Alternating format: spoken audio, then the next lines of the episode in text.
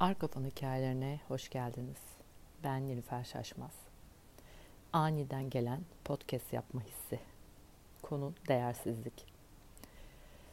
Evet, değersizlik.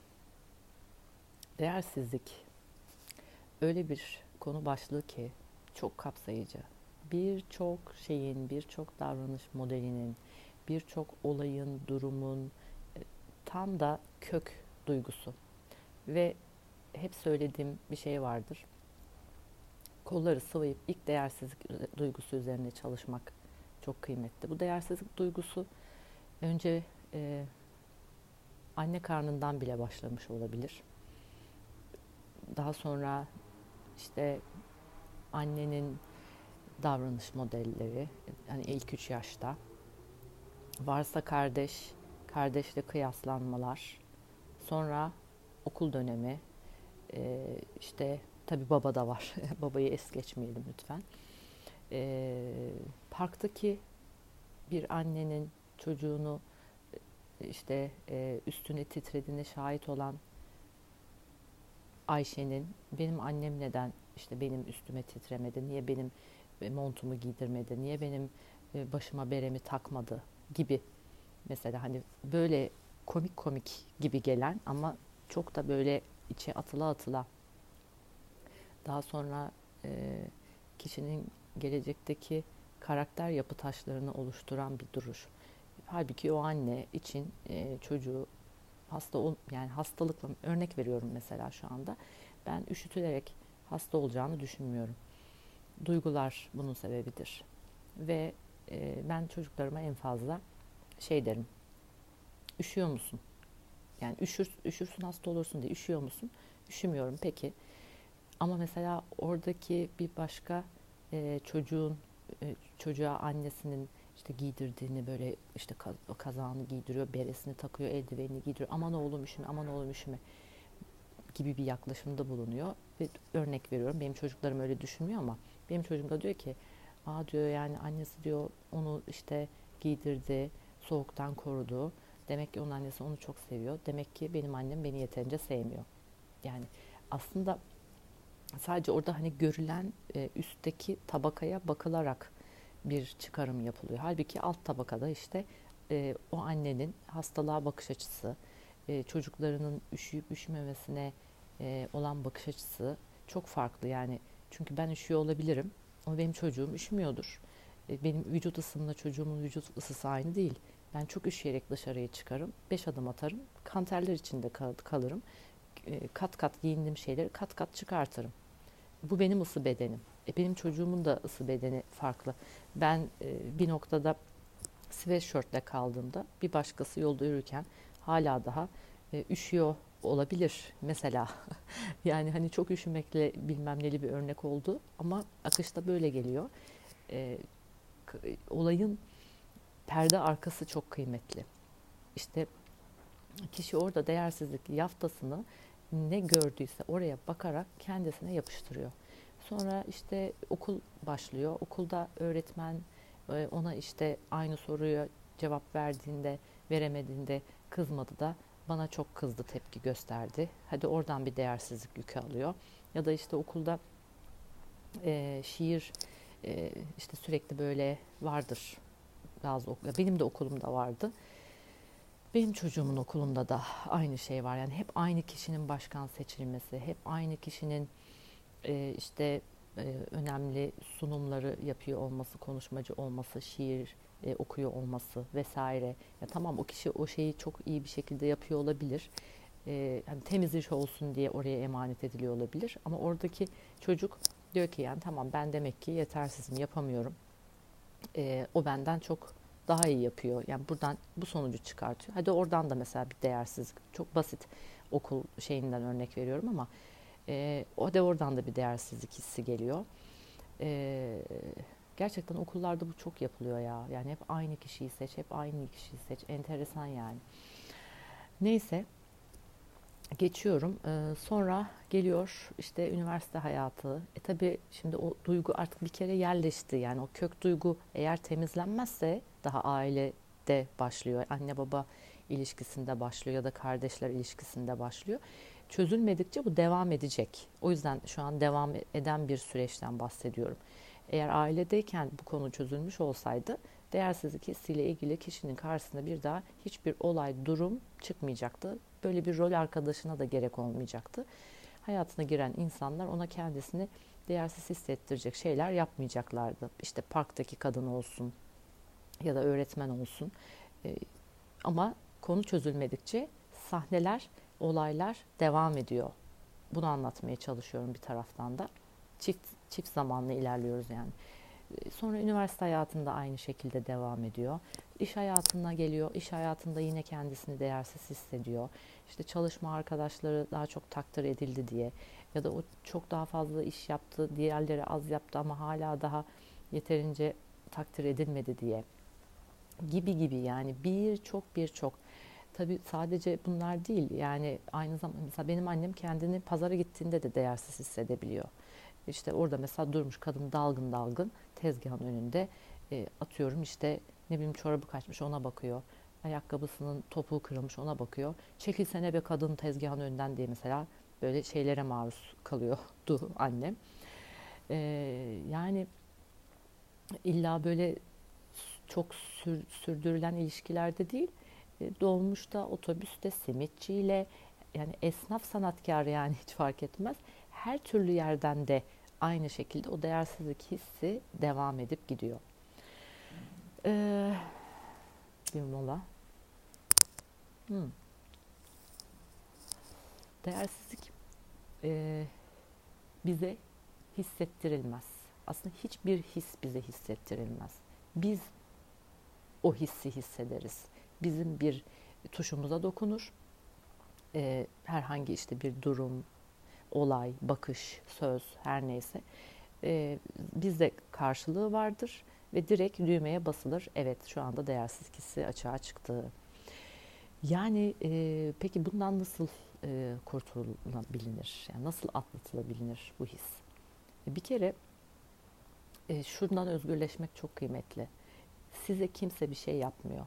Hangi his olursa olsun geçerli ama şu an değersizlik üzerine konuştuğumuz için söylüyorum. Size kimse bir şey yapmıyor. Bilerek kimsenin size garizi aslında yok. Bu e, sizin üstünüzde üstünüze gelen değersizlik hikayeleri sizin kendinizdeki bu dönüştürmeniz gereken şeyi fark etmeniz için üstünüze üstünüze geliyor. Dikkat çekiliyor. Işıklar oraya yanıyor. Projeksiyon oraya e, açılıyor. E, dolayısıyla e, bir arkadaşınız işte sizinle bugün yorgunum işte görüşmek istemiyorum dediğinde ya da e, anneniz kardeşinizle e, farklı bir tutum içerisinde olduğunda ya da işvereniniz e, diğer e, daha sizden size göre az çalışan kişilerle e, daha işte sıkı fıkı bir e, hal içerisinde olduğunda orada işte böyle küçük bir çocuk gibi ondan sonra midenize bir yumruk inmek suretiyle çünkü değer, özdeğer konusu e, solar plexus çakranın konusudur. Hemen böyle orada bir yanma, bir kaynama hissi oluşturur. Ondan sonra ve böyle omuzlar düşer. Gerçekten omuzlar düşer. Çünkü solar plexus çakra bir darbeye uğradığında e, direkt omuz düşüren bir e, şeydir. Böyle bir özelliği var yani. Kendinize şunu sorun. Ya bu kişi bana şu anda ne anlatmaya çalışıyor? Bu yaşadığım olayın hediyesi ne? Ben değerliyim. Bu benim ilginç bakış açım. Ben böyle hissettiğim için, böyle e, bir tuşuma dokunduğu için bu şekilde hissediyorum. Yani bana özel yapılan bir şey yok. Ne kadar kasti ve özel yapılmış gibi görünse de e, ama işte hani ben anlatırken şu da artık kasti değildir de, demeyin. E, evet çok hani kasti gibi görünenler için de şöyle söylüyorum. Rolü o. Yani gene kasti olmamış oluyor. Siz en yüksek planda yukarıda böyle bir anlaşma yaptınız. O kişinin o rolü oynaması gerekiyor. Dolayısıyla kasti bir şey yok. O rolü ona veren sizsiniz. Siz böyle bir anlaşma yaptınız. Dediniz ki bana kendimi değersiz hissettirdi. Ben de kendi değerimi açığa çıkartayım. Bir kere en önemlisini biliyor musunuz? En büyük magic ne yani buradaki sihir? tüm size kendinizi değersiz hissettiren herkese teşekkür edip varlıklarını, seçimlerini ve enerjilerini şu an şimdi şu anda onurlandırabilir misiniz? En en samimi şekilde ama. Yıllarca sizin kendinizi e, travmatik bir şekilde değersiz hissettirmenize sebep olan hatta bunun kökeni, başlangıcı olan kişiyi şu anda karşınızda gibi düşünüp ona sıkıca sarılıp gerçekten çok teşekkür ediyorum. Seni anladım. Benim ne kadar değerli olduğumu bana hatırlatmak için bunları yaptın. Bu bunu canı gönülden yaptığınızda zaten konuyu anlamış olacaksınız. Konuyu anlamış olmanız çok kıymetli. Konuyu anladığınızda zaten e, olayın çok büyük bir e, çok çok büyük bir kısmını atlatmış olacaksınız. Yeniden yeniden benzer sahneler yaşadığınızda hep yaşayabilirsiniz bu arada. Ee, yaşadığınızda kendi öncesi sonranızı görmeniz için biraz daha sistem karşınıza çıkartabiliyor böyle şeyleri. Ee, ya da hani gözden kaçırdığınız birileri vardır. Örnek veriyorum. Hani en basic kişilerle e, dönüştürdünüz. O kişilere teşekkürünüzü ettiniz, onurlandırdınız. Aa, ama bir dakika kuaför vardı, işte köşedeki simitçi, hep kahve aldığınız kahveci. Ha demek ki siz hizmet sektöründen de değersizlik hissediyorsunuz. O zaman orada çalışan herkesi de kucaklayıp onurlandırmanız çok kıymetli.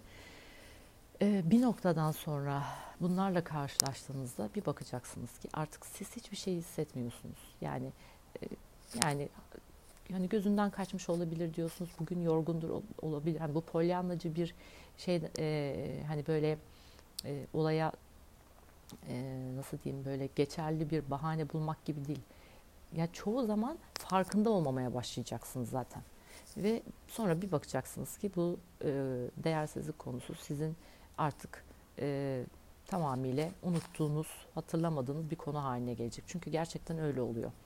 E, mevzu çözüldüğü zaman e, ancak birileri anlattığı zaman falan hatırlıyorsunuz. Aa evet ya benim de bir zamanlar böyle böyle şeylerim vardı diye. Bu arada tabii ki geçmişten özgürleşme çalışması var benim podcast'ta aşağılarda. E, bağ kesme olarak da geçmiş olabilir. Ne başlık attığımı hatırlamıyorum. O çalışmayı da mutlaka e, işte annenizle, babanızla size bu şekilde e, hissettiğini düşündüğünüz kişilerle yapmanızı tavsiye ederim. Çünkü o çalışmanın olayı bağ kesmek değil, oradaki işlemde e, bir makas atılıyor. Ama aslında geçmişten özgürleşme çalışması o. Geçmiş ne? Bir dakika öncesi de geçmiş. Ee, peki orada neyi kesiyoruz biz? O kişiyle bağlarınızı kopartın. Yani o kişiyle hani bir daha göremem, edemem, çok seviyorum ama işte kızgınlık yaratıyor bende. Şimdi annemle kessem annemi bir daha göremem, çocuğumla kessem bir daha göremem gibi bir his değil. Oradaki kes, hiç kimse sizin bağınızı kesemez bu arada. Hepimiz e, nöron iplikleriyle bağlıyız zaten gümüş e, ipliklerle.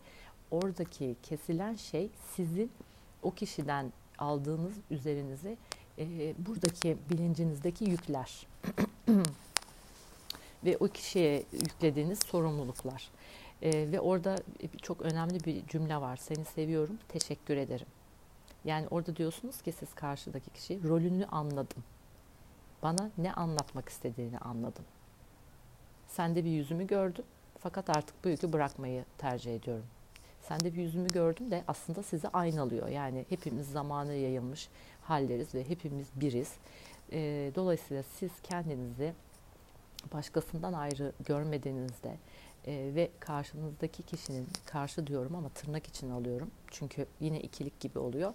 Sizin bir parçanız olup sizin e, ışığınızı daha da yükseltmenizi ve sizin o insanı kamil haline gelmenize katkı sağlayacak bir senaryonun e, rol arkadaşı olduğunu idrak ettiğinizde sadece değer değil, sizi öfkelendiren, size endişe yaratan, size kıskançlık yarattıran, e, sizi kendinizden uzaklaştıran her türlü konuyu da dönüştürmüş olursunuz.